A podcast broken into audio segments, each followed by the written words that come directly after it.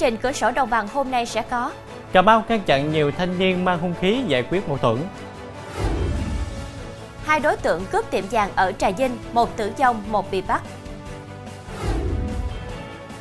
Thành phố Hồ Chí Minh không rút chìa khóa shipper mất xe, mất luôn giỏ hàng.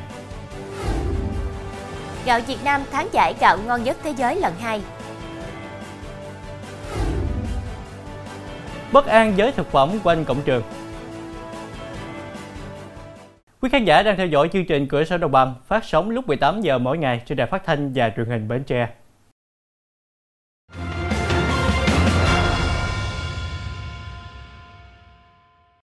Thưa quý vị, đồn biên phòng Rạch Gốc, tỉnh Cà Mau vừa cứu hộ một tàu đánh cá của ngư dân địa phương bị hư máy trôi giạt trên biển đưa vào bờ an toàn. Vào khoảng 7 giờ ngày 30 tháng 11, ông Trần Vũ Linh, 40 tuổi, ngụ thị trấn Rạch Gốc, huyện Ngọc Hiển, tỉnh Cà Mau, gọi điện trình báo đồn biên phòng Rạch Gốc về việc tàu cá do ông làm chủ kim thuyền trưởng. Đi trên tàu gồm tất cả 7 người. Tàu đã hư mái trên khu vực vùng biển cách cửa Rạch Gốc khoảng 8 hải lý về hướng Đông Nam, cần được đồn biên phòng cứu hộ cứu nạn. Nhận được tin báo, đơn vị xin ý kiến của Bộ Chỉ huy về thành lập tổ công tác gồm 8 đồng chí do đồng chí Phó Đồng trưởng nghiệp vụ làm tổ trưởng sử dụng tàu ra vị trí tàu bị nạn để hỗ trợ kéo tàu cá vào bờ. Đến khoảng 10 giờ 30 phút cùng ngày, lực lượng cứu hộ của đơn vị đã tiếp cận tàu cá. Đến 13 giờ 30 phút, lực lượng cứu hộ đã đưa tàu cá và 7 thuyền viên vào bờ an toàn. Thông qua công tác tuần tra kiểm soát vào ban đêm, tổ công tác 21 thuộc Công an tỉnh Cà Mau đã phát hiện và kịp thời ngăn chặn nhiều thanh niên sử dụng hung khí chuẩn bị đánh nhau tại khu vực gần cầu Cái Nhúc, khóm 1, phường Tân Thành, thành phố Cà Mau. Theo đó, phát hiện lực lượng công an các đối tượng bỏ chạy nhiều hướng, dứt bỏ hung khí gian đường. Lực lượng tiến hành truy đuổi và khống chế, bắt giữ 11 đối tượng, trong đó có 6 đối tượng dưới 18 tuổi, tạm giữ 5 xe máy. Lực lượng làm nhiệm vụ thu giữ một mã tấu, hai dao tự chế và một chĩa. Chuyển sang thông tin đáng chú ý khác, Hôm nay, Công an tỉnh Trà Vinh thông tin chính thức vụ dùng súng cướp tiệm vàng xảy ra vào chiều qua tại khóm 3 thị trấn Châu Thành, huyện Châu Thành. Cơ quan cảnh sát điều tra Công an tỉnh Trà Vinh đang tạm giữ hình sự Lại Thế Việt, 21 tuổi, quê thành phố Hải Phòng, là sinh viên ở Hà Nội về hành vi cướp tài sản. Bước đầu, Lại Thế Việt khai quen biết với Quỳnh Hải Quang, 37 tuổi, ngụ thành phố Trà Vinh. Hôm qua Việt đến thành phố Trà Vinh gặp Quang để bàn bạc kêu hoạch cướp tài sản. Tại đây, Quang đưa cho Việt một khẩu súng, khẩu còn lại người này giữ. Chiều tối qua, Việt cùng Quang mang hai khẩu súng đi xe máy đến cướp tiệm vàng Mỹ Trang thuộc thị trấn Châu Thành. Quang nổ súng vào người bà B, chủ tiệm vàng, làm người này bị thương. Sau đó, Quang dùng vật cứng đập bể tủ kính, cướp đi 6 lượng vàng, rồi cả hai lên xe tẩu thoát. Theo công an, trên đường tháo chạy, Quang đưa cho Việt 5 triệu đồng để thuê xe ôm về thành phố Hồ Chí Minh. Khi đến tỉnh Tiền Giang thì Việt bị bắt giữ. Riêng Quang chạy xe máy tẩu thoát về hướng cầu Cổ Chiên, khi đến địa phận xã Bình Phú, huyện Càng Long, tỉnh Trà Vinh, Quang thấy tổ công tác của công an huyện nên nổ súng bắn lực lượng thi hành công vụ. Quang bỏ chạy với tốc độ cao nên tự té và tự vong tại chỗ. Cơ quan cảnh sát điều tra công an tỉnh Trà Vinh thu giữ hai khẩu súng, 75 viên đạn chì, một xe máy và nhiều đồ vật có liên quan. Thưa quý vị, Bộ Giao thông Vận tải vừa có văn bản đề nghị tỉnh An Giang hỗ trợ nguồn vật liệu cát đắp cho dự án đầu tư xây dựng đường cao tốc Mỹ Thuận Cần Thơ giai đoạn 1. Cao tốc Mỹ Thuận Cần Thơ còn thiếu khoảng 44.000 mét khối cát đắp để hoàn thành toàn bộ hệ thống đường gom, cầu vượt ngang còn thiếu. Theo đó, Bộ Giao thông Vận tải cho biết, cao tốc Mỹ Thuận Cần Thơ giai đoạn 1 do Ban Quản lý Dự án Mỹ Thuận làm chủ đầu tư triển khai thi công từ tháng 2 năm 2021 và sẽ hoàn thành vào tháng 12 năm 2023. Dự án có tổng nhu cầu cát đắp nền khoảng 3,2 triệu mét khối và trong quá trình triển khai thực hiện, Ủy ban dân tỉnh An Giang đã quan tâm tạo điều kiện để hỗ trợ cung cấp cho dự án khoảng 800.000 mét khối cát. Theo báo cáo của Ban Quản lý Dự án Mỹ Thuận, đến nay, các nhà thầu đã đưa về công trường từ nguồn cát hỗ trợ của An Giang được khoảng 756.000 mét khối, góp phần rất lớn để thi công cơ bản hoàn thành tuyến chính. Tuy nhiên, theo tính toán, hiện nhu cầu vật liệu cát đắp để hoàn thành toàn bộ hệ thống đường gom, cầu vượt ngang còn thiếu khoảng 92.000 mét khối. Và để đủ nguồn vật liệu thi công hoàn thành dự án, chủ đầu tư và các nhà thầu đã chủ động nhờ sự hỗ trợ nguồn cát từ các địa phương trong khu vực. Thế nhưng cũng không thể đáp ứng yêu cầu và vẫn còn thiếu khoảng 44.000 mét khối. Từ thực tế đó, để bảo đảm hoàn thành cao tốc Mỹ Thuận Cần Thơ giai đoạn 1 theo đúng tiến độ như chỉ đạo của Thủ tướng Chính phủ, Bộ Giao thông Vận tải đề nghị Ủy ban dân tỉnh An Giang ưu tiên hỗ trợ cung cấp 44.000 mét khối cát từ nguồn 1,5 triệu mét khối nạo vét chỉnh trị dòng chảy sông Giàm Nao, Nguồn cát này hiện đang cấp cho dự án thành phần đoạn Cần Thơ Hậu Giang và Hậu Giang Cà Mau. Trong phần sau sẽ có Thành phố Hồ Chí Minh không rút chìa khóa, shipper mất xe, mất luôn giỏ hàng. Cựu giám đốc bệnh viện thành phố Thủ Đức lãnh 21 năm tù.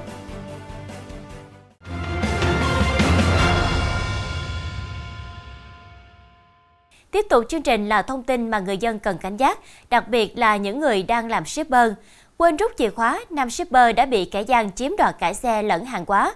Công an huyện Củ Chi, thành phố Hồ Chí Minh đã bắt giữ nghi phạm và tiến hành điều tra làm rõ. Hơn 13 giờ ngày 29 tháng 11, anh B, 36 tuổi, quê Thanh Hóa, chạy xe máy chở theo thùng hàng đến nhà dân trên đường Phạm Văn Chèo, thị trấn Củ Chi để lấy đơn hàng khách hoàn trả. Dân nghĩ sẽ vào lấy rồi đi ra ngay nên anh B dừng xe, tắt máy nhưng không rút chìa khóa. Vừa vào bên trong, điện khách chưa trả lời, anh B quay lại, thấy người đàn ông tiếp cận và leo lên xe máy của anh B rồi nổ máy bỏ chạy. Phát hiện vụ việc, anh B chạy bộ đuổi theo, hô hoáng. Người dân gần đó cũng lấy xe máy chở anh B đi tìm kẻ gian nhưng không có kết quả. Theo anh B, chiếc xe máy anh mua năm 2007 với giá 24 triệu đồng. Riêng hàng hóa chở theo trên xe có 34 đơn hàng, tầm khoảng 7 đến 10 triệu đồng. Sau khi vào cuộc điều tra, Công an huyện Củ Chi đã bắt được Nguyễn Minh Tuấn, 39 tuổi, ngụ huyện Củ Chi, là tên trộm xe máy và hàng hóa của nam shipper. Sau khi trộm chiếc xe máy của anh B, Tuấn bán cả xe lẫn hàng cho một đối tượng chưa rõ lai lịch với số tiền khoảng 1 triệu 500 ngàn đồng. Số tiền sau đó Tuấn nướng vào ma túy. Thưa quý vị, sau 2 ngày xét xử sơ thẩm, sáng nay Tòa án Nhân dân thành phố Hồ Chí Minh tuyên án đối với bị cáo Nguyễn Minh Quân, 53 tuổi, cựu giám đốc bệnh viện thành phố Thủ Đức và 8 đồng phạm trong vụ án tham ô tài sản, rửa tiền và vi phạm quy định về đấu thầu gây hậu quả nghiêm trọng xảy ra tại bệnh viện thành phố Thủ Đức. Hội đồng xét xử xác định bị cáo Nguyễn Minh Quân, cựu giám đốc bệnh viện thành phố Thủ Đức có vai trò cầm đầu, cố tình thành lập các công ty rồi giao cho người khác quản lý để thực hiện hành vi đấu thầu sai quy định, gây thiệt hại cho nhà nước hơn 102 tỷ đồng. Theo hội đồng xét xử trong vụ án này, nhiều bị cáo là bác sĩ có nhiều đóng góp cho xã hội, có nhận thần tốt, gia đình có công với cách mạng đã khắc phục một phần hậu quả. Bị cáo Quân sau khi nhận thức được hành vi sai phạm của mình đã chủ động dùng toàn bộ tài sản của mình để khắc phục hậu quả vụ án. Từ đó, hội đồng xét xử xem xét giảm nhẹ một phần hình phạt. Theo hội đồng xét xử, cáo trạng xác định ông Quân chiếm đoạt 103 tỷ đồng là toàn bộ số tiền thắng 27 gói thầu mà ông Lợi chuyển cho ông Quân. Tuy nhiên, hội đồng xét xử cho rằng tổng số tiền lợi nhuận của bốn công ty được xác định là 102,5 tỷ đồng. Do đó, hội đồng xét xử xác định lại số tiền mà ông Quân chiếm đoạt là 102,5 tỷ đồng. Do số tiền trên chuyển vào tài khoản của bị cáo Quân nên tòa buộc người này phải bồi thường toàn bộ thiệt hại cho nhà nước. Thưa quý vị, hôm qua Tòa án Nhân dân thành phố Đà Nẵng đã tuyên phạt nhóm bị cáo liên quan đường dây mua bán trái phép thông tin về tài khoản ngân hàng và làm giả sử dụng tài liệu giả của cơ quan, tổ chức do Lê Thạch Tú, sinh năm 1990, ngụ thành phố Hà Nội cầm đầu. Tú lập nhóm làm giả căn cước công dân rồi mở hàng loạt tài khoản ngân hàng để mua lại, sau đó bán cho người khác với giá cao kiếm lời. Theo cáo trạng, năm 2021, Tú kiếm việc trên mạng xã hội thì quen tài khoản Boss, Boss nhắn Tú cung cấp ảnh thẻ để làm giả căn cước công dân và sử dụng căn cước công dân giả này mở tài khoản ngân hàng bán lại cho Boss với giá 900.000 đồng một tài khoản, thì Tú đồng ý. Tiếp đến, Tú tìm được 8 người để lập nhóm hoạt động làm giả căn cước công dân để mở tài khoản. Nhằm tránh bị phát hiện, nhóm Tú quy ước các tiếng lóng để trao đổi thông tin. Chỉ trong 4 ngày từ ngày 27 đến ngày 30 tháng 6 năm 2022, nhóm Tú từ Hà Nội vào thành phố Đà Nẵng dùng căn cước công dân giả đến nhiều ngân hàng mở được 91 tài khoản và bán lại cho Tú với giá từ 500.000 đồng đến 700.000 đồng một tài khoản. Số tài khoản ngân hàng trên, Tú chưa kịp bán lại cho boss nhằm thu lợi bất chính thì đã bị công an Đà Nẵng phát hiện xử lý. Tòa án Nhân dân thành phố Đà Nẵng đã tuyên phạt bị cáo Tú 2 năm 6 tháng tù về tội mua bán trái phép thông tin về tài khoản ngân hàng và làm giả, sử dụng tài liệu giả của cơ quan tổ chức. Các bị cáo còn lại cùng mức án 2 năm tù về tội làm giả, sử dụng tài liệu giả của cơ quan tổ chức. Thưa quý vị, Công an huyện Hàm Tân, Bình Thuận đang làm rõ vụ đào được những khúc xương trên địa bàn. Vào chiều qua, trong quá trình đào móng để xây tường đào, người dân phát hiện một bọc đựng các khúc xương tại xã Tân Thắng, huyện Hàm Tân. Qua quan sát, những đoạn xương dài đã ố màu đen. Sự việc được trình báo với công an. Người dân tiếp tục đào để tìm kiếm, ra soát còn đoạn xương hay các xương bộ phận nào khác hay không. Công an huyện Hàm Tân đang điều tra làm rõ và xác định các đoạn xương là xương động vật hay xương người. Sự việc thu hút sự quan tâm của rất đông người dân địa phương.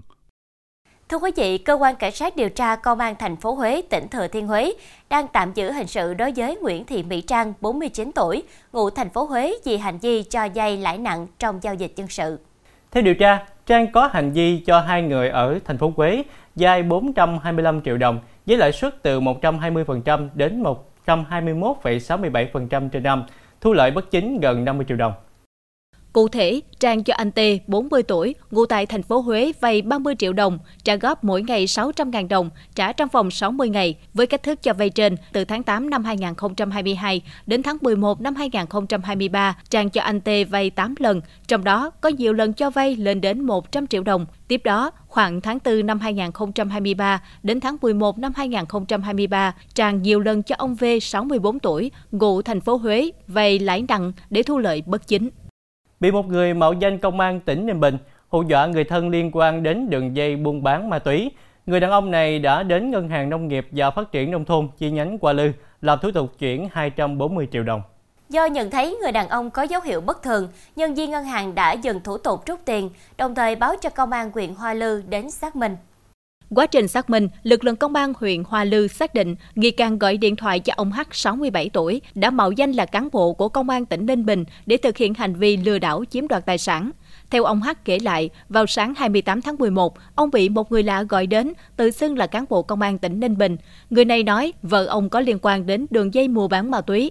Hồ sơ vụ án đã chuyển cho Tòa án Nhân dân tối cao và vợ ông phải tới để làm việc. Đối tượng còn yêu cầu ông H không được tiết lộ thông tin, nếu không sẽ bị bắt giam. Khi ông H trên bay, vợ ông hiện bị bệnh, không lên Hà Nội được, thì các đối tượng yêu cầu ông phải kê khai tài sản, các tài khoản ngân hàng, sổ tiết kiệm. Khi phát hiện ông H có tiền trong sổ tiết kiệm, chúng yêu cầu ông phải ra ngân hàng rút tiền, rồi chuyển vào tài khoản do đối tượng cung cấp để phục vụ công tác điều tra yêu cầu ông H phải nói dối nhân viên ngân hàng là chuyển tiền sang tài khoản của con rể. Hiện công an huyện Hoa Lư đang tiếp tục điều tra làm rõ vụ việc.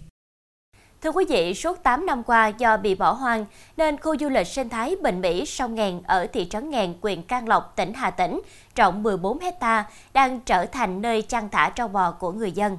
Từ khi bỏ hoang, nơi này được một người dân sử dụng để ươm trồng cây cảnh và nuôi cá. Năm 2009, công ty du lịch dịch vụ Bình Mỹ Sài Gòn được Ủy ban Nhân dân tỉnh Hà Tĩnh phê duyệt cho phép thực hiện dự án khu du lịch sinh thái Bình Mỹ Sông Ngàn thuộc tổ dân phố chính thị trấn Ngàn, huyện Can Lộc, trên khu đất có diện tích 14 hecta nằm ven sông Ngàn với tổng mức đầu tư 26 tỷ đồng. Chủ đầu tư sau đó đã triển khai xây dựng khu sinh thái với hệ thống nhà nghỉ 20 phòng theo mô hình resort, 12 phòng karaoke, khu tiệc cưới phục vụ 1.000 khách, khu vui chơi dưới nước, du thuyền trên sông. Đầu năm 2010, công trình được đưa vào hoạt động. Dù được đầu tư rất bài bản, nhưng đến năm 2015, khu du lịch này đã ngừng hoạt động do làm ăn thua lỗ. Ủy ban Nhân dân thị trấn Ngàn đã đề xuất với cấp trên cho thu hồi dự án và kêu gọi đầu tư khác nhằm tránh lãng phí đất đai. Thưa quý vị, gạo ST25 của anh hùng lao động Hồ Quang Cua à, vừa đạt giải nhất tại hội thi gạo ngon nhất thế giới lần thứ 15 tổ chức ở Philippines. Như vậy, đây là lần thứ hai loại gạo đặc sản này của tỉnh Sóc Trăng giành ngôi vị gạo ngon nhất thế giới tại hội thi danh giá này. Cuộc thi năm nay có sự tham gia của hơn 10 quốc gia và 30 mẫu gạo được gửi dự thi. Kết quả gạo ST25 đạt giải nhất, gạo của Campuchia đạt giải nhì và Ấn Độ đạt giải ba được nghiên cứu và cải tiến dựa trên các đặc tính phù hợp với địa hình canh tác trong nước, nên gạo ST25 mang các đặc điểm phù hợp với thị hiếu dùng gạo của phần lớn người Việt. Hạt gạo dài trắng trong, khi vừa thu hoạch trải qua các công đoạn chế biến gạo thành phẩm, đến khi nấu chín vẫn giữ được mùi thơm tự nhiên, cơm dẻo, rau nước, để nguội vẫn mềm ngon. Hiện gạo ST25 đã đưa Sóc Trăng trở thành địa phương dẫn đầu cả nước về phân khúc gạo thơm, đồng thời là dấu ấn đáng nhớ khi gạo Việt Nam chất lượng cao đã được thế giới đón nhận rộng rãi. Cuộc thi gạo ngon nhất thế giới là sự kiện thường niên quốc tế được The Right Trader của Mỹ tổ chức lần đầu vào năm 2009 với mục tiêu tìm hướng đi và xu hướng cho thị trường lúa gạo. Năm 2019, gạo ST25 giành giải cao nhất tại cuộc thi Gạo ngon nhất thế giới năm 2019 World Best Rice do The Rice Trader tổ chức trong khuôn khổ Hội nghị Thương mại Gạo Thế giới lần thứ 11 tại Manila, Philippines. Trong phần sau của chương trình, BioBots, hệ thống trồng cây trong vũ trụ. bất an với thực phẩm quanh cổng trường.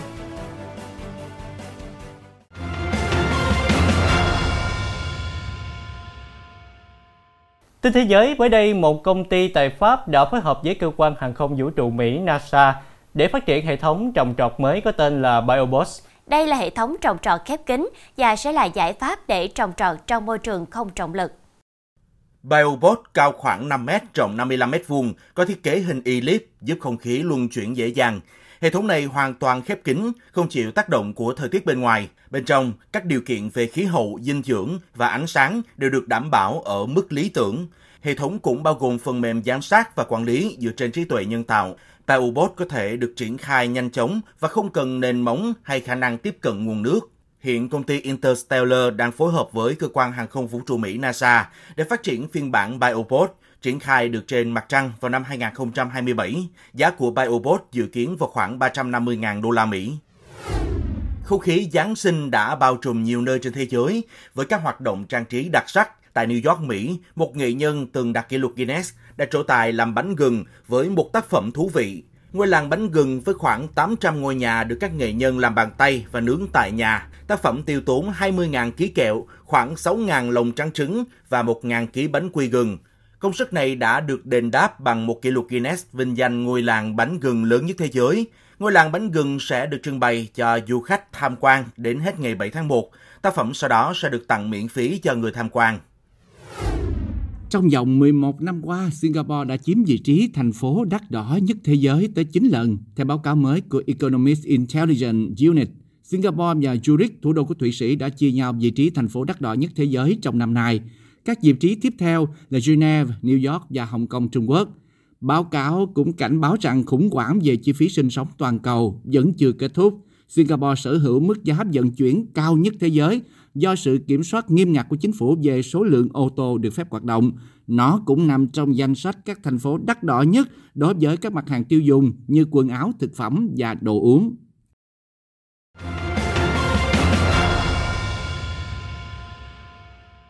Thưa quý vị, ngon rẻ, tiện lợi, thức ăn, đồ uống từ những quán hàng xung quanh cổng trường luôn hấp dẫn mọi lứa tuổi học sinh.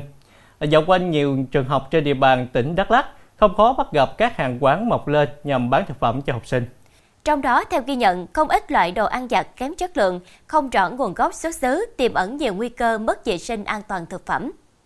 Sát hàng rào một ngôi trường trung học cơ sở trên địa bàn thành phố Buôn Ma Thuột, chỉ cần với tay từ trong trường, các em học sinh đã mua được nhiều món quà vặt với đầy đủ màu sắc, hương vị, chỉ từ 5 đến 10 ngàn đồng. Sau tiếng trống trường báo hiệu tan học, các em học sinh ùa ra, tập trung bên xe hàng bán đồ ăn vặt. Những loại thực phẩm này luôn được các em học sinh ưa thích. Thường có các cái hàng cửa hàng gần đây thì em sẽ lại đã mua và ăn chung với lại mấy bạn tụi em cũng chỉ thấy ngon là tụi em mua chứ tụi em cũng không quan tâm. Ngon là ăn trước đi đã.